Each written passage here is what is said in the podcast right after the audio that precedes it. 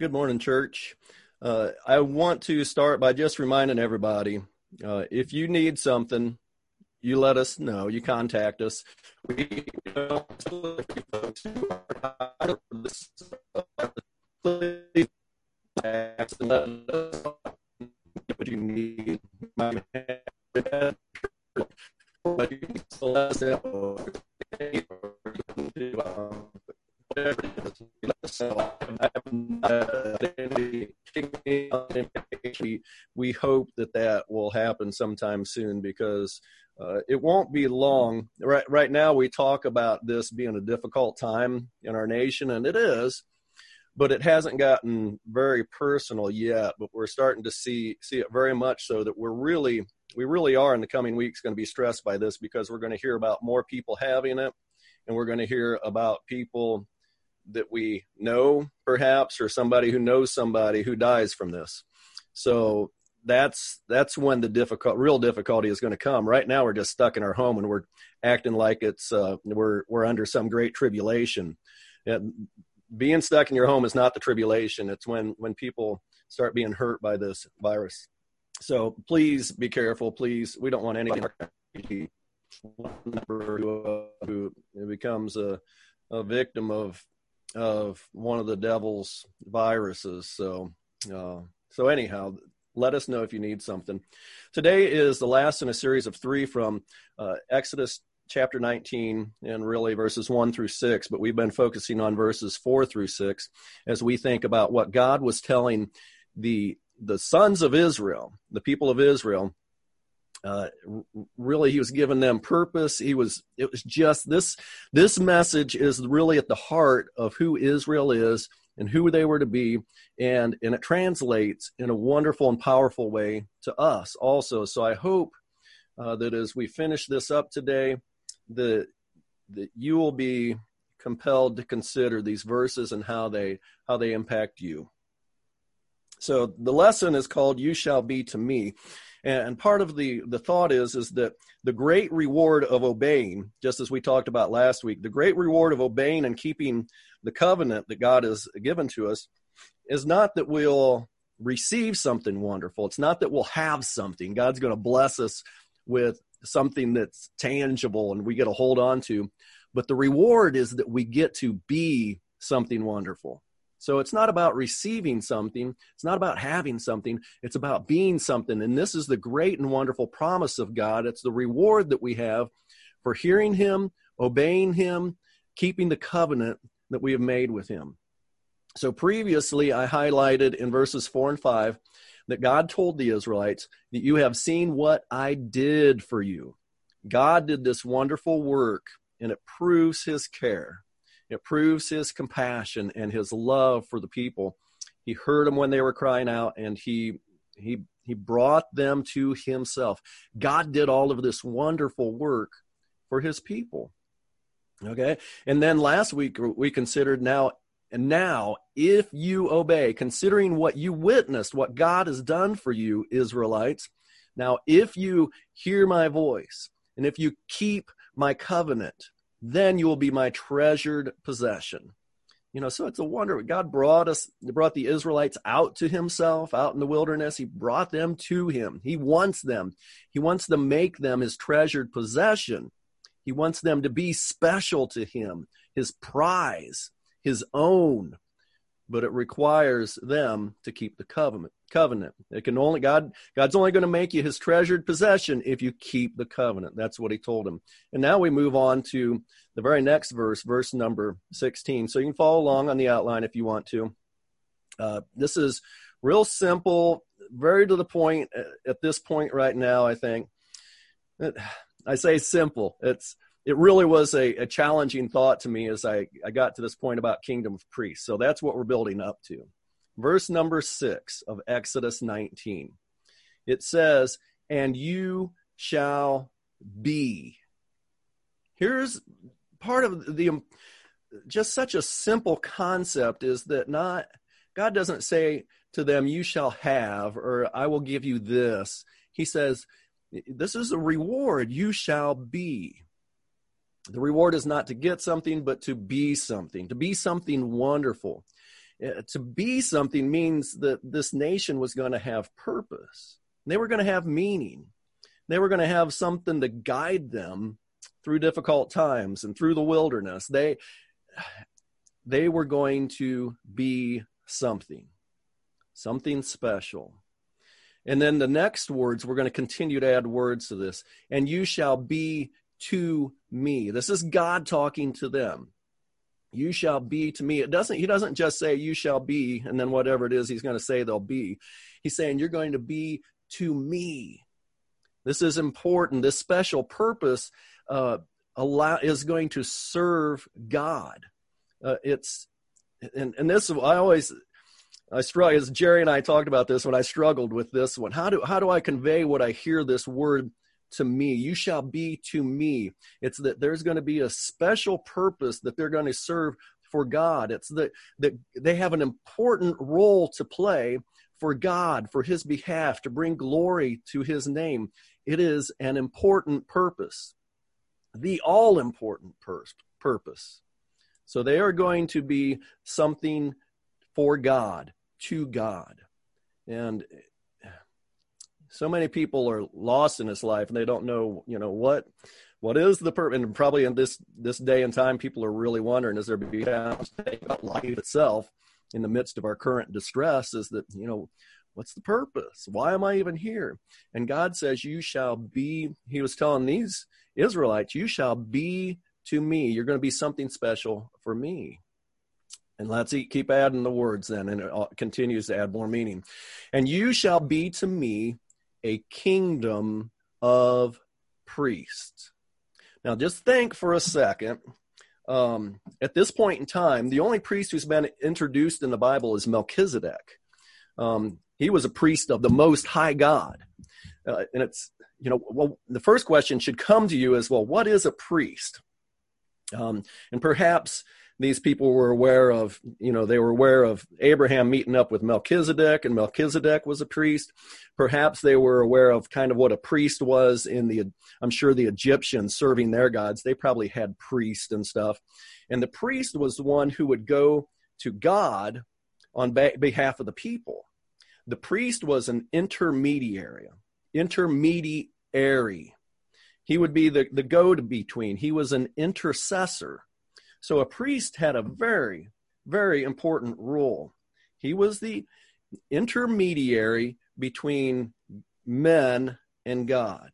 He helped men be represented before God. He helped make them right to God. So a priest was a very unique position, a very important position. And as you think about this, they were called to be a kingdom of priest. This is before God has even told them Aaron's going to be the priest. He hasn't said that yet.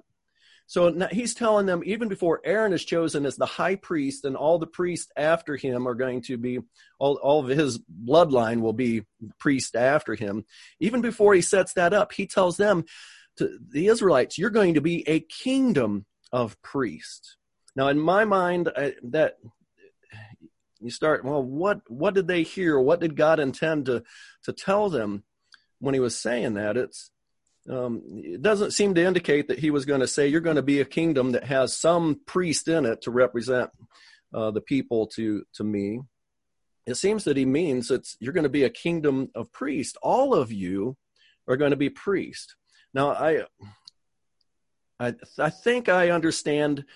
And I don't know everything about this. I don't have all the answers, but this seems to me to occur in two ways. Number one is that every person in that nation was going to have the opportunity and the ability to go to God in prayer, to pray directly to him. There's a certain sense where they could do sacrifices, just like Abraham and Isaac and Jacob had brought sacrifices to God. Maybe they could do that on some level. I don't know. But they were going to be a kingdom of priests. They were going to have some access to God without going through somebody else. I think that's probably true on some level. I don't, it'd be an interesting discussion to have. But to me, I hear this other piece of it is that you're going to be a kingdom of priests. Now, if they were all going to be priests, that means that because a priest always represented somebody else. They represent when a priest would go into the temple, he would not only be sacrificing for his sins, but he would also sacrifice for the sins of the people. So the idea of a priest is that you're representing not only yourself, but someone else. And I think the idea that is here, and I think the New Testament is going to bear this out as we get there in a little bit, is that the kingdom of priests means that they were going to represent God and bring other nations, other peoples to God. So this is kind of an interesting, difficult concept that I really struggled with, and I think it bears true, and it's a helpful concept to understand. So back on the outline, it says, a priest was to be the intermediary between men and God.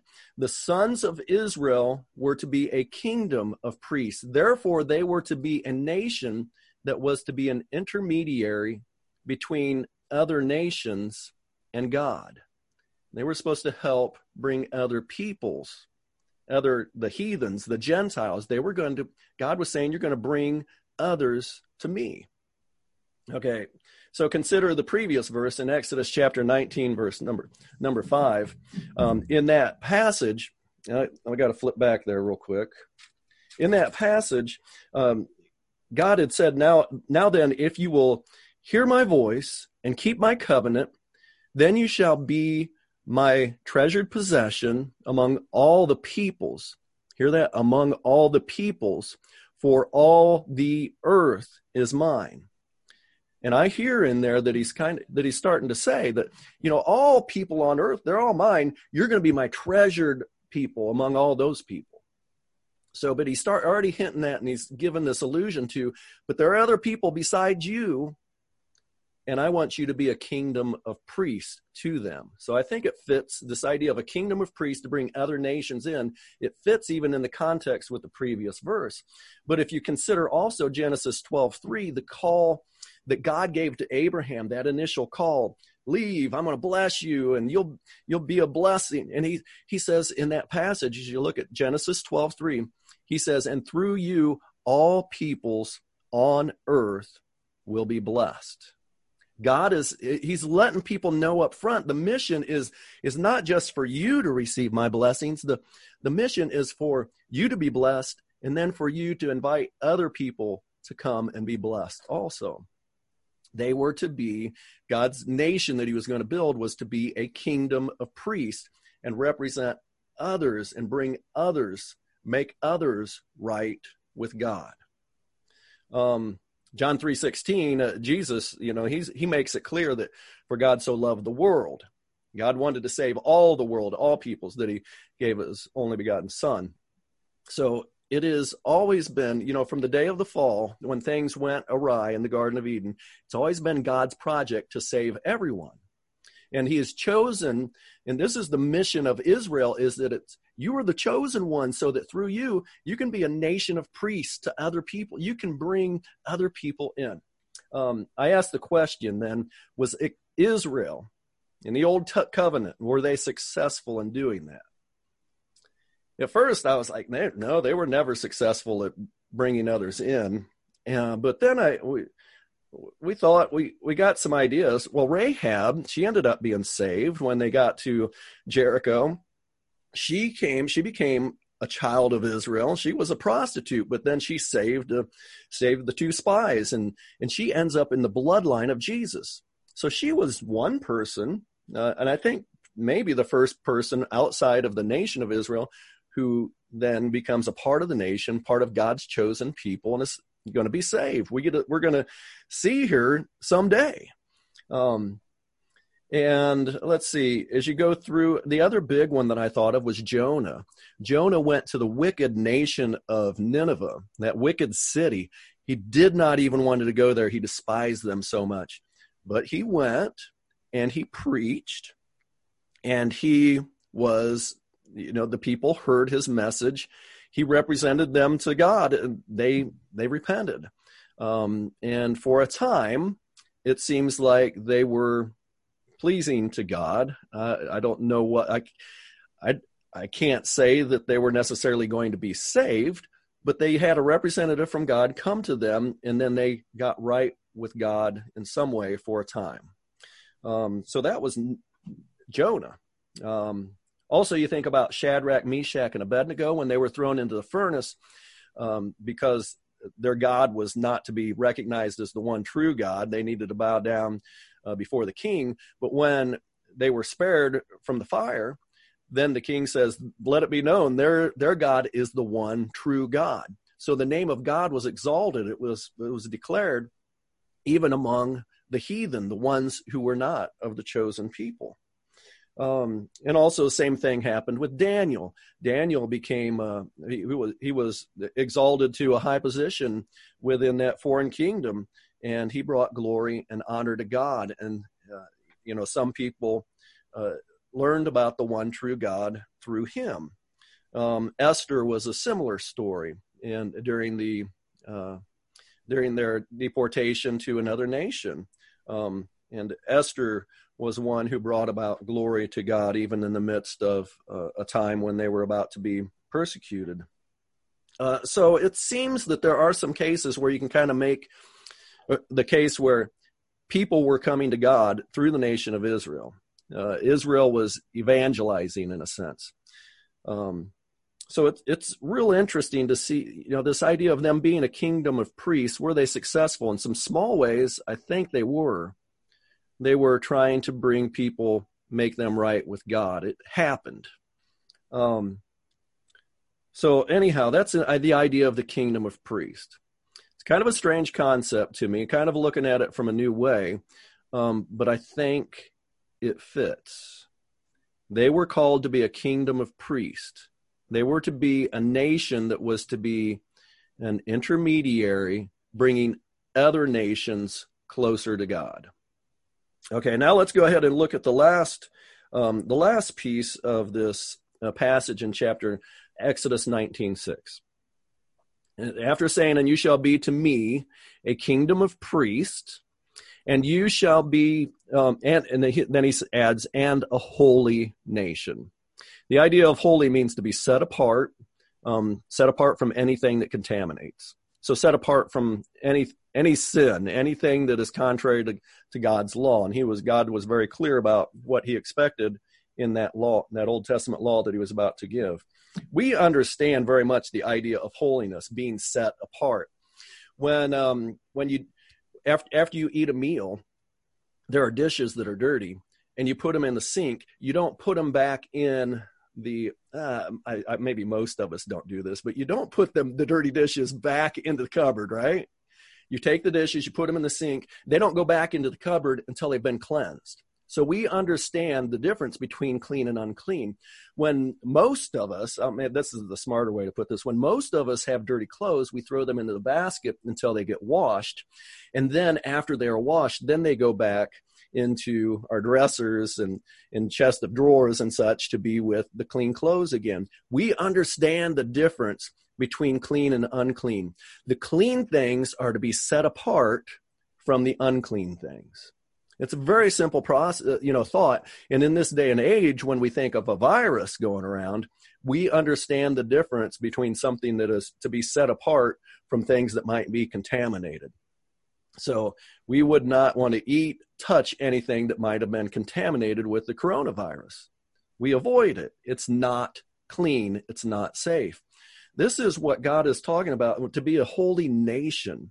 These people were to be set apart, very different. They're not going to be mixed in with the other nations doing what they were doing. They were to follow the law, be set apart. They were to be clean and not get contaminated with unclean stuff. That's what it means to be set apart. So this nation, they've been called to a high purpose. If they're going to achieve this high purpose, they have got to stay clean. They have to be holy. So you think about this verse and you hear the calling of what he's given to them, and it's a reward, because when they're able to serve their purpose, this is the greatest joy that anyone can have in life, is to be who you are called to be and to achieve what you're called to achieve. He says, "And you shall be to me a kingdom of priests and a holy nation." So now that's the thought, that's the passage, the background for Exodus 19, verse number 6. And now we get to the us part. The kingdom of priests, I would contend, was never really complete until the kingdom of Jesus Christ.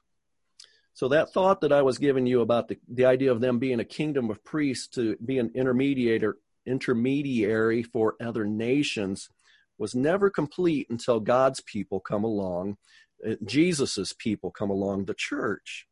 Let's go to 1 Peter chapter 1, verses 1 and 2. First of all, I want to read these first verses because I really believe that this book written by Peter dealt with the Jews predominantly. He wasn't an apostle who was going out all over the place, and like Paul was, preaching and bringing in Gentiles. I think this letter is written to a lot of the Jews who have been scattered in many different areas. And that's what we're reading about in chapter 1, verses 1 and 2. Peter, an apostle of Jesus Christ, to those who reside as aliens, scattered throughout Pontus. And this idea is residing as aliens. That's Jewish language. They were aliens often. They were strangers. Even when they were in Egypt, they were aliens there. They didn't belong there. So to those who reside as aliens scattered throughout Pontus, Galatia, Cappadocia, Asia, and Bithynia, who are chosen according to the foreknowledge of God, the Father, by the sanctifying work of the Spirit to obey Jesus Christ and be sprinkled with his blood, may grace and peace be yours in the fullest measure. All through this book, it's language that's taken from the Old Covenant, the idea of sprinkled by blood. That's an Old Testament concept. He's talking to them with a Jewish language. Of course, Peter was a Jew. He was a Christian who converted to Christianity, started following Jesus. So this is very much written, I think this entire book is written to Jews. Verses 17 through 19 now, still of chapter 1. If you address as Father the one who impartially judges according to each one's work, conduct yourselves in fear during the time of your exile, knowing that you were not redeemed with perishable things like silver or gold from the your feudal way of life inherited from your forefathers, but with the precious blood, as of a lamb blemished and spotless, the blood of Christ. So here again is more language that makes you think he is talking to Jewish people. It's very much some Old Testament language there, fitting with what we would expect of Peter talking to Jews scattered throughout the nations. Chapter 2, verses 4 through 8. And if you're not in 1 Peter yet, I hope you'll turn there or maybe look there later and really consider this concept. I'm going to read all of verses 4 through 8 of chapter 2, and I hope you'll hear in here the idea of, okay, the Jewish people, some of them rejected Jesus, but you need to be a part of the ones who believe, because you are going to be priests. You're going to be built up into a temple. You're going to be a priest, a royal priesthood for the nations. He's calling them back to the purpose of what was established by God in Exodus 19. Verses 4 through 8 of 1 Peter 2. And coming to him as to a living stone, which has been rejected by men, but is choice and precious in the sight of God. You also as living stones are being built up as a spiritual house for a holy priesthood, to offer up spiritual sacrifices acceptable to God through Jesus Christ. For this is contained in Scripture. Behold, I lay in Zion a choice stone, a precious cornerstone, and he who believes in him will not be disappointed. This precious value, then, is for you who believe. But for those who disbelieve, see the comparison between those who believe versus those who disbelieved. For those who disbelieve, the stone which the builders rejected has become the very cornerstone, and a stone of stumbling and a rock of offense. For they stumble because they are disobedient to the word, and to this they were appointed. Peter's reminding people that, hey, as the Jewish nation, some people were going to believe in Jesus. Some people were going to be rejecting him. They're the ones who put him to death. He was a stone of stumbling. They put Jesus to death. Now, verse 9, he's going to come back to the people who are to believe. And he's going to invite them to fulfill what was they were called to do in Exodus 19. He says, "But you are a chosen race, a royal priesthood, or a kingdom of priests, a holy nation, a people for God's own possession, his treasured possession, so that you may proclaim the excellencies of him who has called you out of darkness into his marvelous light. For you were once not a people, but now you are the people of God. You had not received mercy, but now you have received mercy." Perhaps there's a call even within this message here about who they were called to be. And, for you Jews who have become Christians, who are believers, he's saying, you're the ones who are going to fulfill what happened long ago. God called us to be a kingdom of priests. You as the believers in Jesus are going to fulfill that. You are that kingdom. And then verses 11 through 12, there you can read that they were be a kingdom of priests, and that their holiness, their being set apart, is going to allow them to declare God's praises among the heathens. And I know I'm getting short on time. I am out of time. So read that and consider that.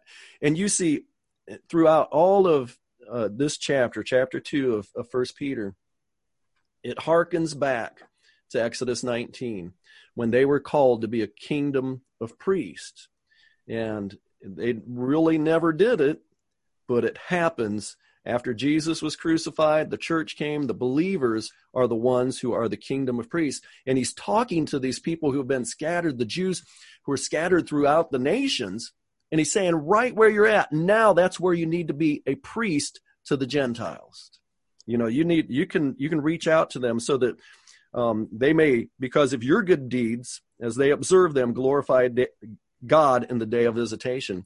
Because of you, they're going to be able to be ready. They're going to be able to glorify God on the day that Jesus Christ returns. And so the neat thing about that, I think he's talking a lot to the Jews, saying you are the kingdom of priests. Now be the priest. You're the ones that were prophesied about, promised to Abraham, to Isaac, to Jacob. You were the ones who are fulfilling what was promised by God in Exodus chapter 19. Verse number 6, you'll be a kingdom of priests. As believing Gentiles come to Jesus, we also become a part of that kingdom. We get grafted in, the language of Romans. We become a part of the kingdom. And that makes God's words in Exodus 19, verses 4 through 6, then ring true for us. We become a part of the kingdom of God. We become God's people. We become his treasured possession. And as you think about the words, I'm going to read those again from the concepts from Exodus 19. As we think about what Jesus did for us, as we are witnesses of what Christ has done, we really need to consider how we're going to respond. And so as you think about Jesus being the one who took your sins upon the cross, and he paid a great price. He died for you so that you could be saved. Is that, as you think about him experiencing an eternity's worth of hell to cover your sins and to cover my sins, we think about what Jesus has done for us. And then we read this again. We think about the concepts in Exodus 19. It's so important for us. We got to respond. We can't just hear it and say, okay, that's nice, I believe, and go on our way. We cannot. Verse 4 of Exodus 19, you yourselves have seen what I did to the Egyptians, and how I bore you on eagle's wings and brought you to myself. God has done great things for us. We need to consider it.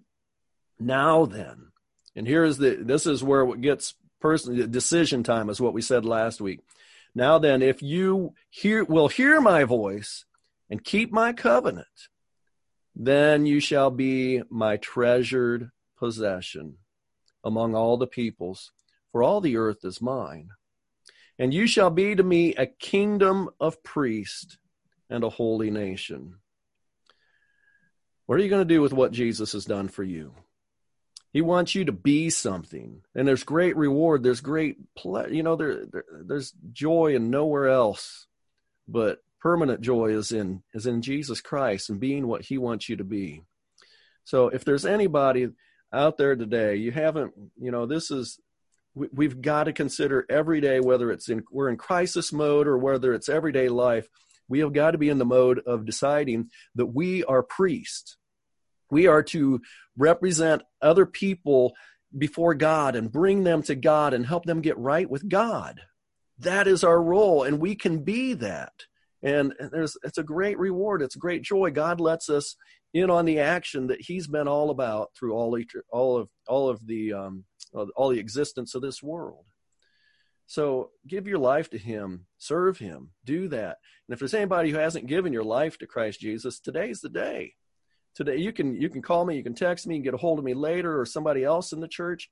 Get right with God and become what he wants you to be. And it does require commitment. It does require you to hear him and obey all that he commands.